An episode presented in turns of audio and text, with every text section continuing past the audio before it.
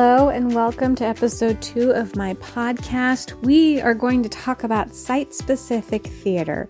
Site specific theater is theater that takes place outside of a theater, but what that does not mean is I'm not talking about dinner theater and I'm not talking about outdoor theater like in ancient Greece, or if you go anywhere like in a park, Shakespeare in the Park, where there's a stage and you sit uh, in stadium seating. I'm not talking about that either. Site specific theater uh, is theater that involves the community. It is a community event. Site specific theater requires that the audience is more than just entertained, they are involved and engaged. It requires more of the audience. Uh, for this podcast, um, the academic journal article that I read uh, for Contemporary Theater Review uh, it's, it's an article from 2007, so it's a little bit older of an ar- article, but it still fits in quite nicely um, with the subject. And it the title of the article is "Performance, Place, and Allotments: Feast or Famine," and that was for Contemporary Theater Review. Uh, it's an interesting look um, into site specific theater. So, first, I'll kind of get into what the journal article said before um, I get into maybe more famous examples that you might have heard of. So, and uh, before I get into it, I like to give credit where credit is due. The author of this uh, article was Sally Mackey. Anyway, uh, so Sally Mackey's uh, article for this journal was about the Feast Festival in the United Kingdom. Now, uh, the Feast Festival was first just produced as a one off. It was to take place in an allotment. Um, this is not in London proper, but you know, one of the communities um, that would have allotments are like parks. There's people do gardening. There's a little playground. It's it's a place for the community, and this was a getting together of artists, food, um, children, school children, and um, it was a project. So it was a year long project, um, and it was used to grow and cook and celebrate a feast. Which just sounds like a picnic, right? So, how is this theater? How is this site specific theater? Well, uh, a school really this starts with a a school that gets involved in this. It's because of the long year long project design, um, and it was organized by artists Clare Patey and Kathy Wren um, through the London International Festival of Theatre, also known as LIFT. So there's our theater connection. Uh, the whole school.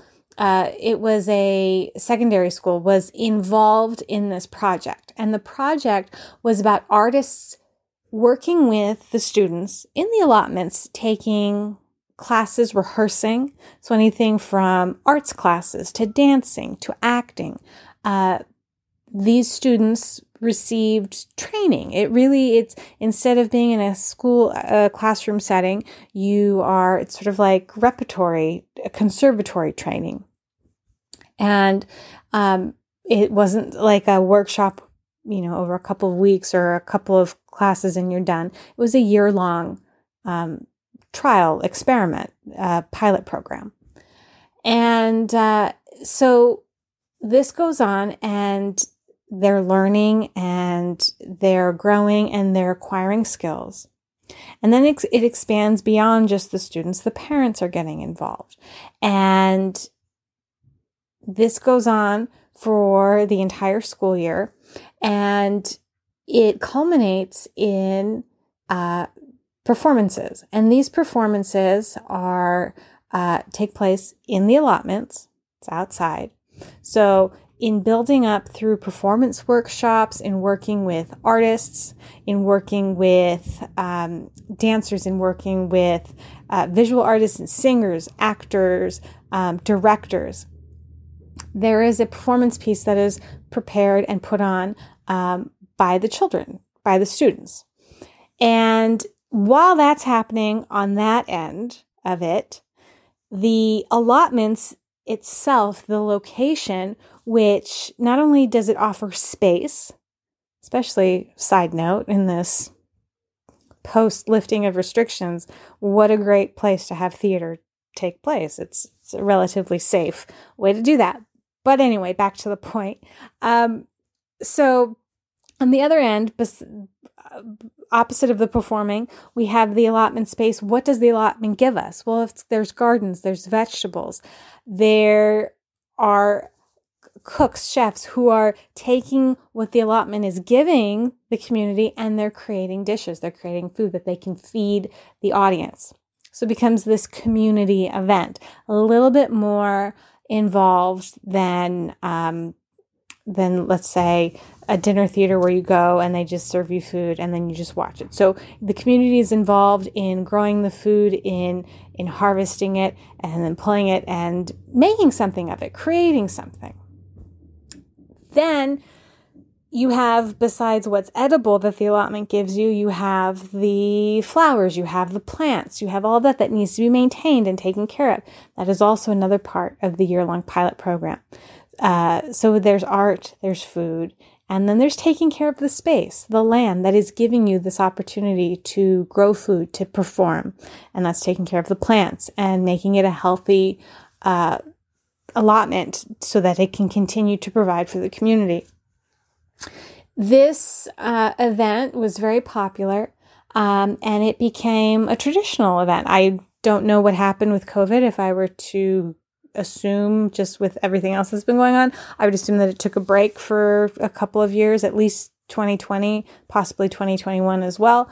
Um, but it is now uh, something that is a regular event and it has gone on to happen in other communities in the United Kingdom. Some uh, popular examples of site specific theater would be the Edinburgh uh, Festival in August of every year in Scotland. Uh, the blog that come goes with this podcast, if you read through it and scroll, there is a little. It's from the Guardian, and it's and it's also a, it's kind of like this article. It's a little bit dated. I think it's from around 2010 or so, but it's just sort of examples of uh, the performance pieces that are devised and created and perform at Edinburgh, which is really cool. You can see a performance in the back of a van. You can go to a video store. You can go to a coffee shop. You can go down an alleyway, and you know it's a dead end alleyway, but there's a performance happening. Uh, it's an international festival. You can see performance at three o'clock in the morning or three o'clock in the afternoon. It is a time when the entire world shows up in Edinburgh, and it's a time for no sleep. So that's one example of site specific theater. If you've ever been to New York and have seen theater, um, if you've ever heard of Sleep No More, that would be site specific theater. Um, that's when you show you the audience show up to an abandoned hotel, and every floor has been designed and and creates a whole new world. Um, and then you, the audience member, wear a mask so that you, not pause. Let me go back. When I say wear a mask, I don't mean a mask over your mouth. Uh, this is uh, before COVID.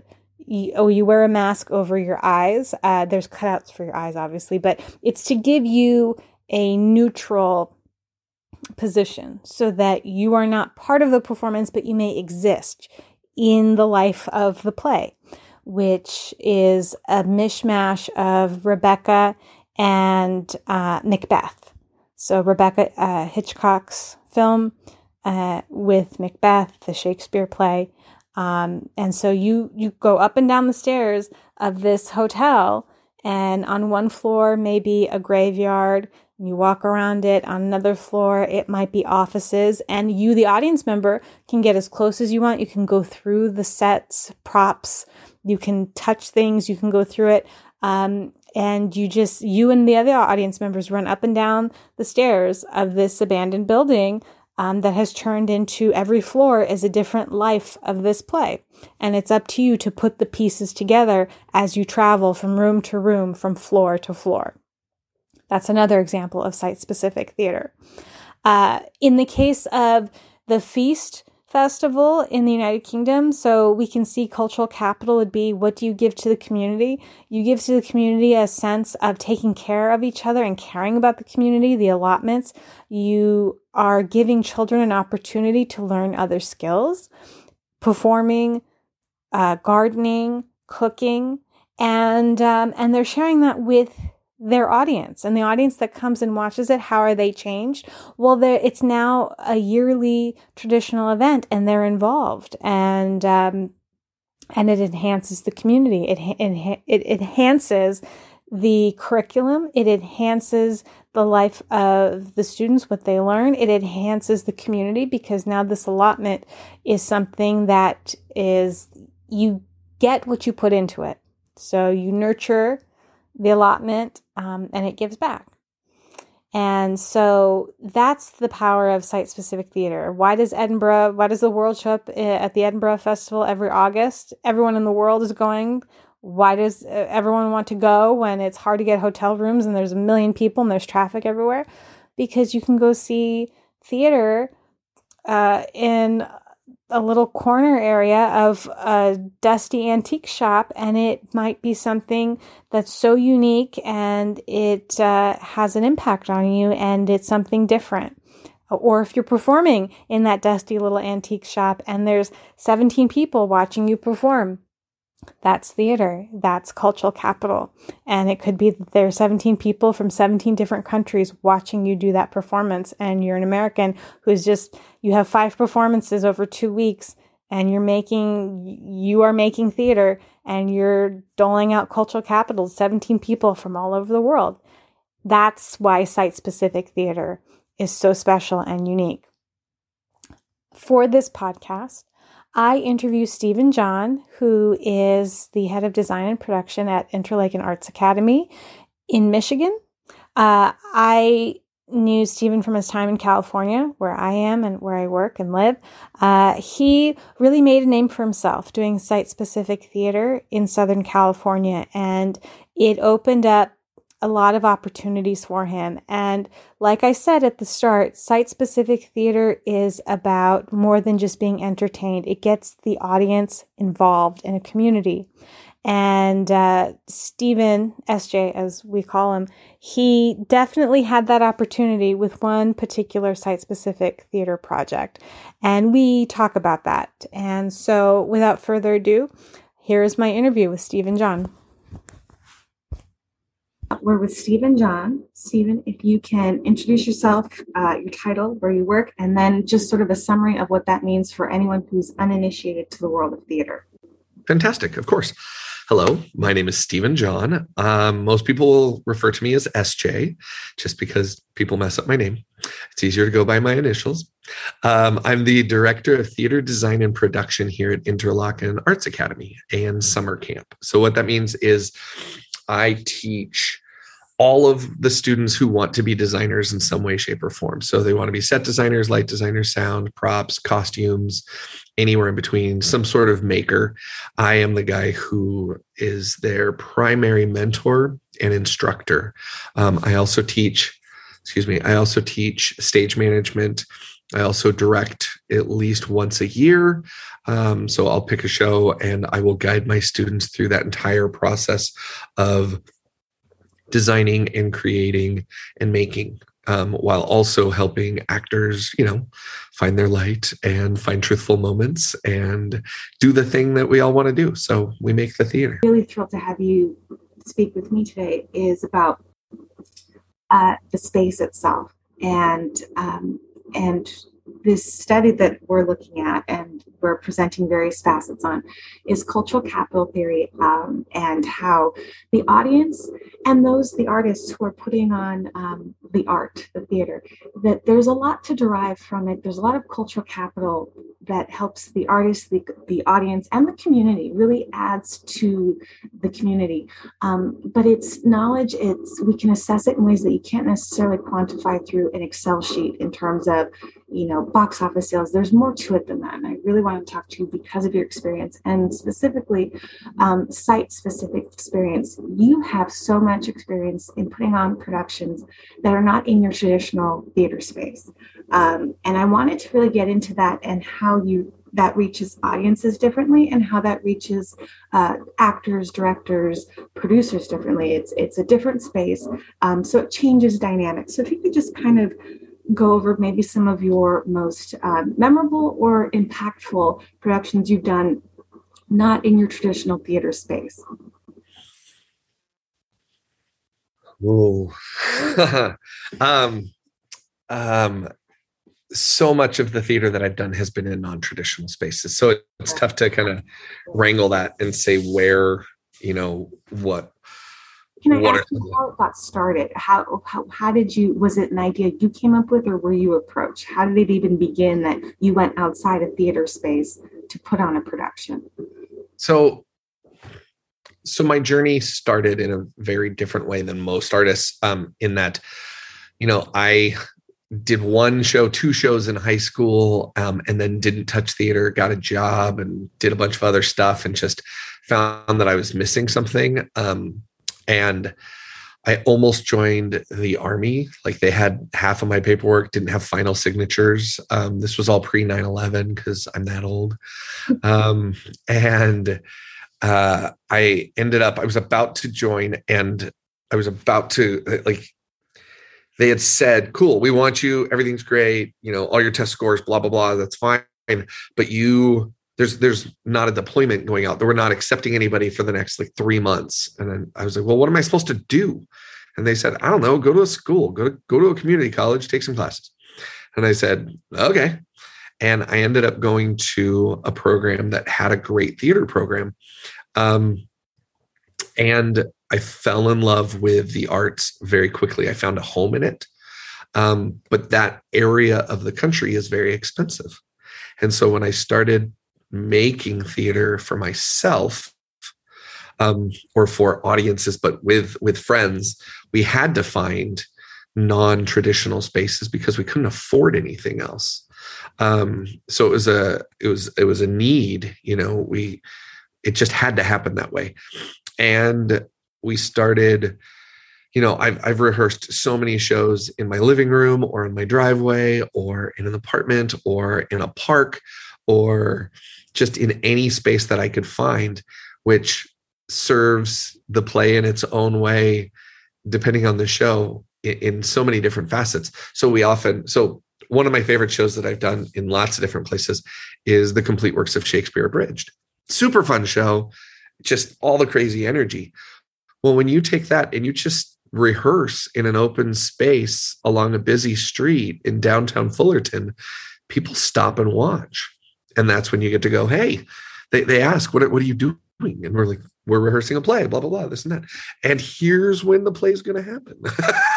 and please come buy a ticket. You know, you're getting to see this rough version of it um, as we as the sun goes down and we're chasing time um, or we're being chased by time uh, because we're running out of daylight and we're trying to get this thing rehearsed in as fast as we can um, and then it turns into okay we're building audiences during our rehearsal those are open to the world now that show tends to lean towards the acceptance of that you can do that but if we're doing something heavier that's not necessarily appropriate. We need more intimate spaces, and we find spaces.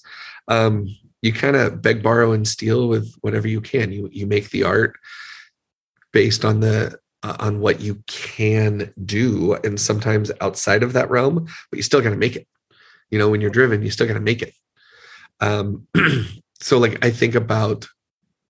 I did a production of Jesus Christ Superstar with a small theater, theater company, but their space was a converted A frame church. And that space was not meant to be a theater in any way. It's set up in a lot of the same ways. There's a lot of the same similarities in that we have a forward facing audience in pews, we have an elevated space. So we have those things. But that space is designed for something very different. Um, and that show itself you know taking us out of the normal protective bubble that is theater and how people and audiences walk into a space. They have an expectation. They walk into a space and they know that they're here for an event. And they understand that what's happening on stage is not real. They understand that um, there are actors and costumes and these things. There are current conventions that they require right for that for that um, voluntary submission into the process. And when you do something in a new space or a space that they're not sure about, especially if it is related to the space in a way, um, like Jesus Christ Superstar in an A frame church, right? We're connecting the dots here. And I, it's funny when I toured that space and was originally pitching the producer, we had a different show in mind completely. And I walked in and I went, oh, no, I don't want to do that show. it was the show was Quills by Doug Wright. Um, super dark, super crazy cool show, but it wasn't going to fit in this space. So I immediately pivoted in the meeting and said, no, this show wants, or this space wants Jesus Christ Superstar. Jesus wants to come back into this space. like, you've got it, right? And we we took down all of the curtains they had put up because there was stained glass in this church and it mm-hmm. turned out we didn't know and they didn't realize it the stained glass was was all of the apostles. Oh wow. And i was like you didn't even know this was here and this is now a design element. We're going to light it. Like we made light boxes from the outside so when when jesus comes forward and he's in front of he's being judged we light up the as he's walking down between the pews we light up the apostles and it was fantastic.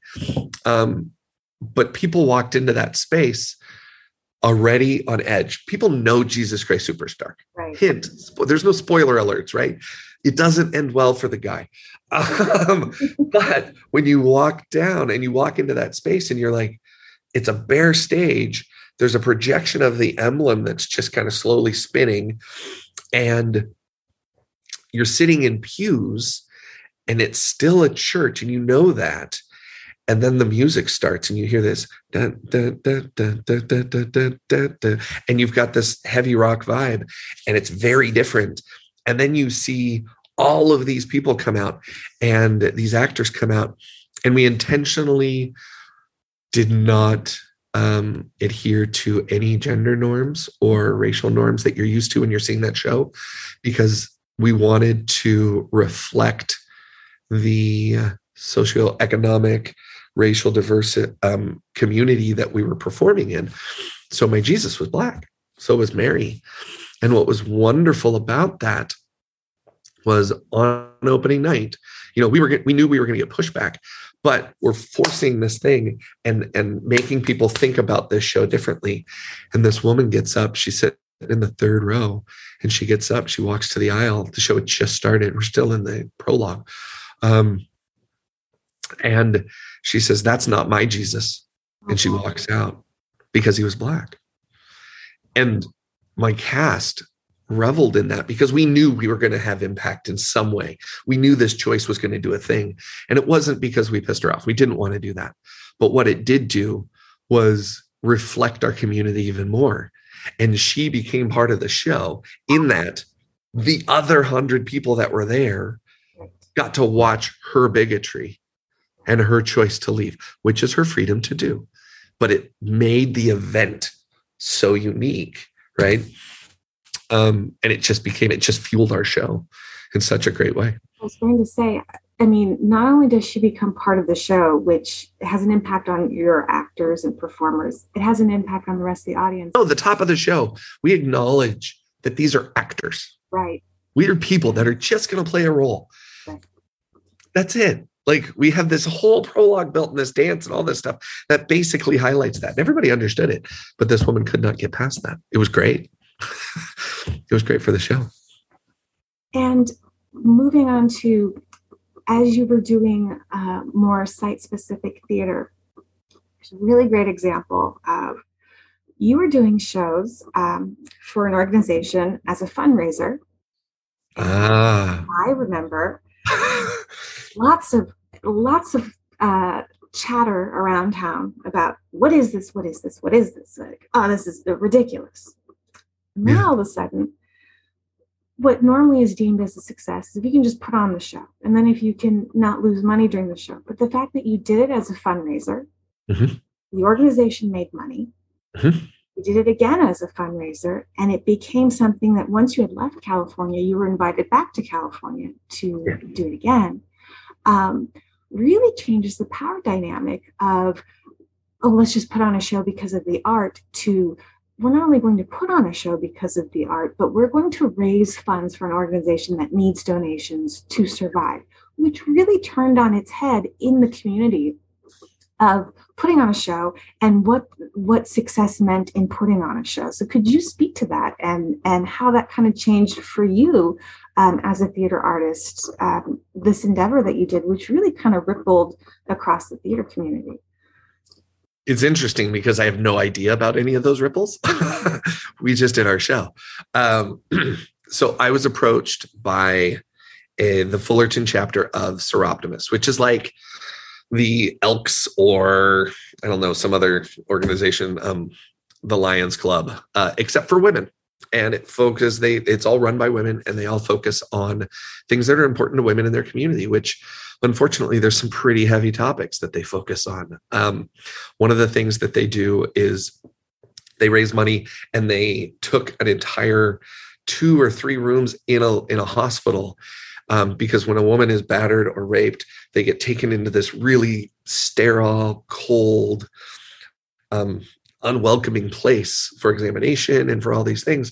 And more importantly, they they take their children with them if they've escaped from an abusive uh, um, an abusive relationship or something.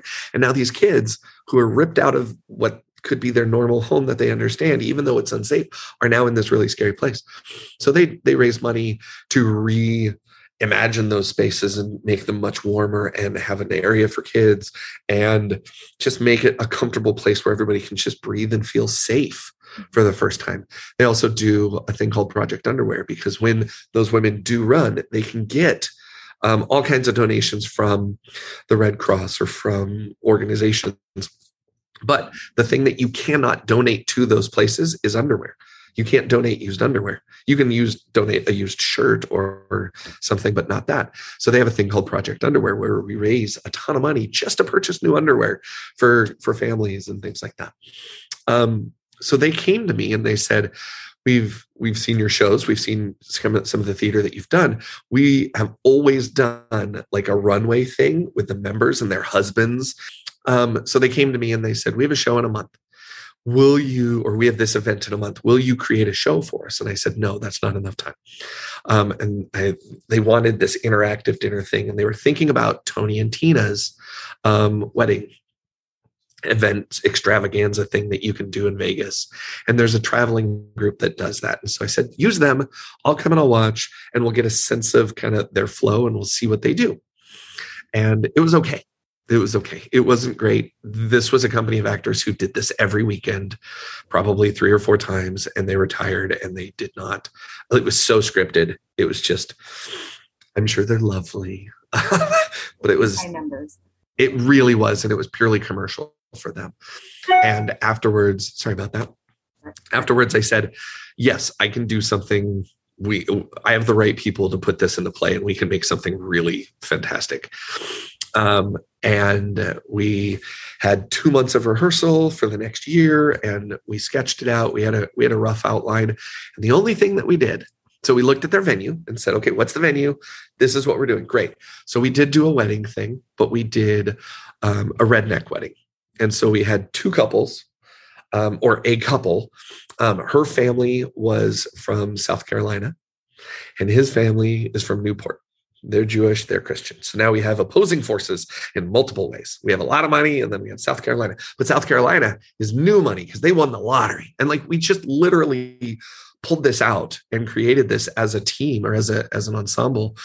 And everybody we just started doing character work and we started doing improvs and we did like character speed dating and we did all these things and all we did was create the opening moment so we did the ceremony and the wedding itself. That was it. And that was the easy part. And it built and built and built. And people were, there were songs that came up and things organically just flourished. And it was amazing could not have been prouder. It didn't help that there was an open bar and there was these things that just made it. But there's also this silent auction that they always did. So we folded that into gifts for the bride and groom and things like this. So people were auctioning these things off. Um, or bidding and it just built and built and built and was so successful they brought me back the next year and we did an irish wake with all of this cool stuff. And we had hidden characters that were police officers that were actual waiters and plating. And then they revealed themselves, and that thing took off. And it just became a huge moneymaker for them.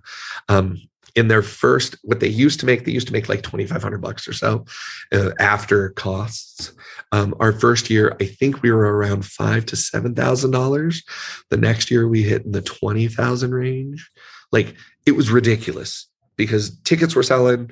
And it wasn't even that it was we built in the function that in order for them because it was a irish wake it turned out there was a murder. So it was a murder mystery. And again nobody knew what was going to happen, but we built in that they had to vote for who they thought did it. And the way they voted was donating money to Project Underwear. And people were just throwing cash into the baskets. And everybody had, like, all my actors were like pining for somebody else. No, no, he did it because of this and this, and, and making that interaction fun and engaging. But again, random spaces, we start with the space and then we go, okay, how do, how do I see this place? How do we as a company see it? And then how do we build from there? I think what people i think what people don't realize is we have a great skill set in the theater and it can't be limited to the box. Exactly. you have to take it out. I take what i learned in theater and apply it. I mean i, I teach stage managers. Every parent that comes to me and says well can my kid use these skills in the real oh my god. Yes everything they will do. If you th- your kid never touches theater again, every skill that I'm teaching them in my stage management class is something they're going to use for the rest of their life. But we don't think about it when it comes to creating the art, like the actual product. Blow out the doors and make something out in the world and engage people and and force them to connect in a different way in a way that they're a not comfortable with often which is wonderful because that's where surprises happen right and b in just in just a way that draws out an audience that you've never thought about. Director that you are you you effortlessly arrive to my last four quick questions i was oh. to ask you. Maintaining diverse cultural capitals. It's tough to say because the pandemic has has changed the rules. Um and i'm at a, I'm, I'm i'm at a place where we maintained creating throughout we did just as many shows as we always have. Um, we didn't lose anything. All of our stuff at the moment switched to online platforms, but then we were back in person, not open to the public, but in person, still masked and things like that. Um, but what ended up happening is we did take our shows outside, even in the winter. And this is Northern Michigan, so those are real winters. Um, when we could, um, we did Death and the King's Horseman and we had an inside contingent with only 35 seats where normally there's 175 and then an outdoor space that was still only 35 but was lit by actual fire um, and things like that. So we we don't care about that. So we do maintain the idea you know and i'm a big advocate for how do we get a different space? How do we change our perspective on this? Um, but out in the rest of the world since the pandemic i haven't seen a show out there because I do 24 to 26 shows a year here. Um, a lot of those are condensed because we do a student one act festival that is locked into a space because we want to give them that first experience and then explain okay but you can blow out the doors later. Um, but then the rest of our shows you know we did um, the noteworthy life of howard barnes and the whole thing was made of cubes because everything had to be six feet away and and compartmentalized so it changes the way we design. Um, and i try and i try and keep that in mind with my designers at all times mm, the idea that don't just limit yourself to what you know. Think past it. Your job as a designer is to design and to blow it up and be huge. Your TD job, the T, the job of the TD is to figure out how to do it. So the thing I fight with my kids all the time is they're like, "Well, I didn't know you could do that." I'm like, "That's great. Just tell me what you want and let me put on my TD hat and then we can figure out how it happens."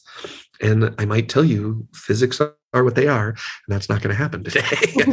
but right, but the idea of maintaining this this constant push i'm trying i mean my kids are high school kids so the hope is that they take that thought and they internalize it that theater can be anything um, you need an audience you need actors and you need a story, right?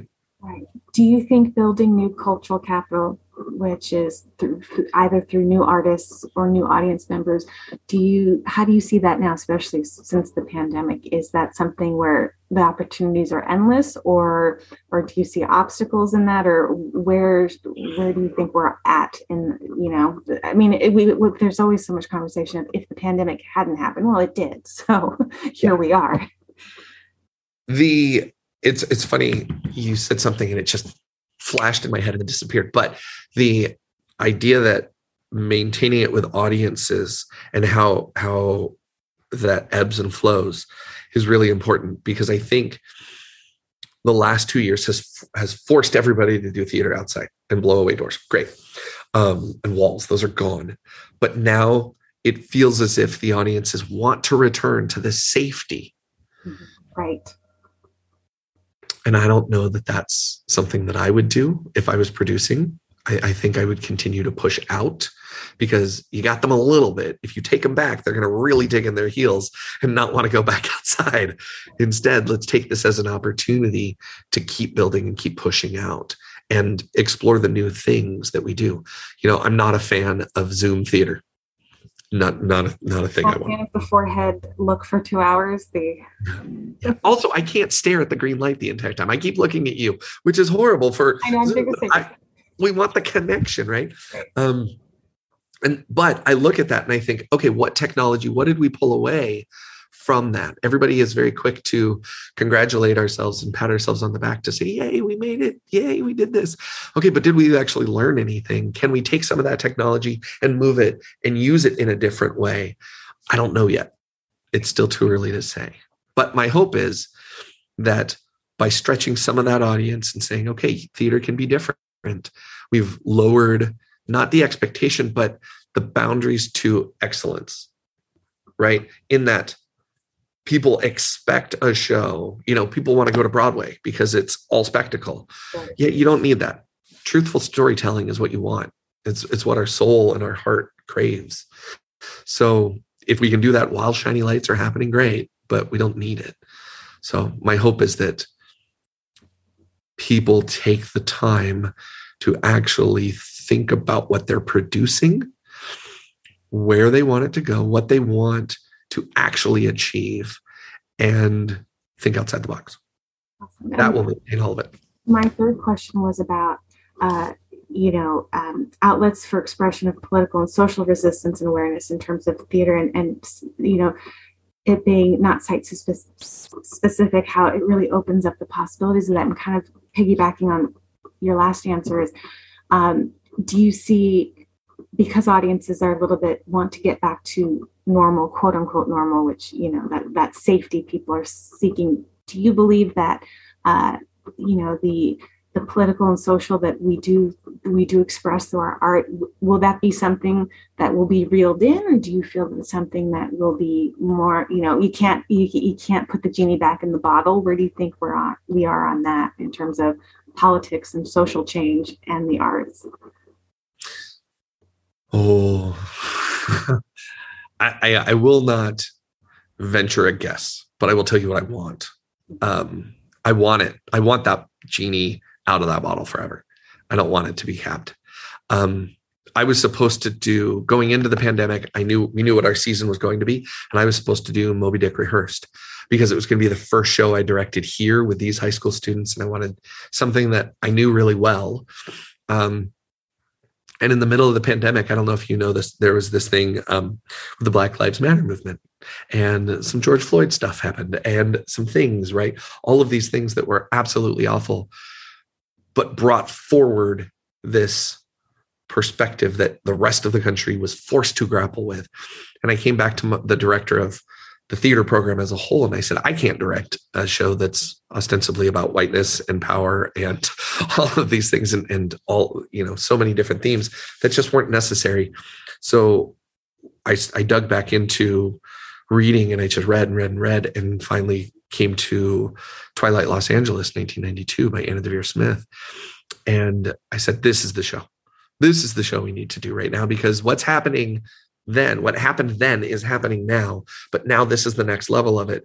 And these students who weren't alive in 1992, they weren't alive in that century, um, need to know a specific moment because we always think about these these generalizations. Slavery was this and police brutality is this and these things. No this is a specific moment with latasha harlins and rodney king. These are specific moments and this is how a community responded. And we dove into that. Um, and had an absolutely amazing experience with these high school students who told everything honestly and truthfully and we had so much engagement and there was moments that were really hard for some students to deal with and grapple with because they saw themselves in characters they didn't like, or they saw their parents, or they saw community members that they trusted and went, Oh, I'm starting to see the truth in you. And that's the scary thing, right? So if I if I take the bot the the the top of that bottle off and let that genie uh, out with these kids, right. they're not going to let it go. They're not going to put that bottle back on the shelf. They're not going to put the genie back in. They don't know how. They're too cranky. They're too, they're like, screw that. They're flipping tables and, you know, rock the vote, right? Just like we were 20, 30 years ago, right? And so it's really wonderful to see that because I know they take that sense of, um, that sense of um, activism into their universities. Right. And they're going to force change there which is great because then it's going to spread. Is the hope. Fingers crossed. Maybe that's naive. I don't know. No, I think you know what? I think it's it's definitely something that is it's the natural progression because um like the classic theater person you are, my fourth question, my final one was about how it enhances society. And I think you just stated it. That's how it changes. It it starts with you're exposed to it, you you do that theater, you learn, you reflect, which is a big part of hopefully the student experience. And then from that, um, that's how it becomes not just you know a history lesson, but lived history. And and um, and so I think that if you were to sum up for yourself, then since you answered on the part of students and, and artists and and for um, and also for audiences, for you, how does that enhance um, as a theater professional, as a father, as a an American. What what for you in that cultural capital, that diversity? What does that? Uh, how does that enhance you? I think for me, I'm going to mirror kind of some of the things that we're seeing in the American theater right now. You know, I was raised to think, and rightfully so or not, I was raised to think that theater can change, can make change in our world. Um, but we're seeing with the change in leadership in uh, the regional theater across the country to more diverse faces. Um, we're seeing that theater doesn't change. Theater starts a conversation. So I've started to understand that me doing this one show isn't going to make a huge impact in any way. It's the micro impacts that will have lasting effect. And I'm lucky because I do live on campus here. My son, who's five years old, is growing up in this community. And so he's getting to see theater and see dance and see and listen to music and go to film screenings and go to a, visual arts building for an opening, for a gallery opening. And he's his his world is expanding so much further than mine did at his age. It wasn't until I was mid 20s where I started to really push those boundaries funnily um, push the boundaries away and start to accept new things in a really open hearted you know fully wanting way and he's growing up in that so the idea that the more we can do that the more we can as our theater companies the more we can expect that they're going to do those free shows for the elementary schools or the high schools and grab them early just so they understand that there's something else. I think that changes it. It's all about, I do theater for the conversation. I love the conversation after a show. I love seeing what or listening to how you perceived what I created. I don't take it in a good or bad way. I just love that it's different. I love then seeing your difference from somebody else and if I can do that for the rest of my life, then I think that's going to have impact because you're going to take that information with you. You may never think about it, but it's in you at a cellular level. And, you know, we have genetic memory. Those things move, which is amazing. So I don't know if that answered your question. It did. I was just going to say, I think that was a, a great way to um, to put a period at the end of, of this conversation. I, I really appreciate it, and um, and a wonderful perspective. I was really wanted to, to delve into this side of um, of you know the space itself, not just because you know as artists it's all about me me me, but I think that the, the space itself deserves a conversation, and so I was I'm so grateful that you were willing to have that conversation with me. Thank you. Of course, it was wonderful to see you. Thanks. Thanks for having me.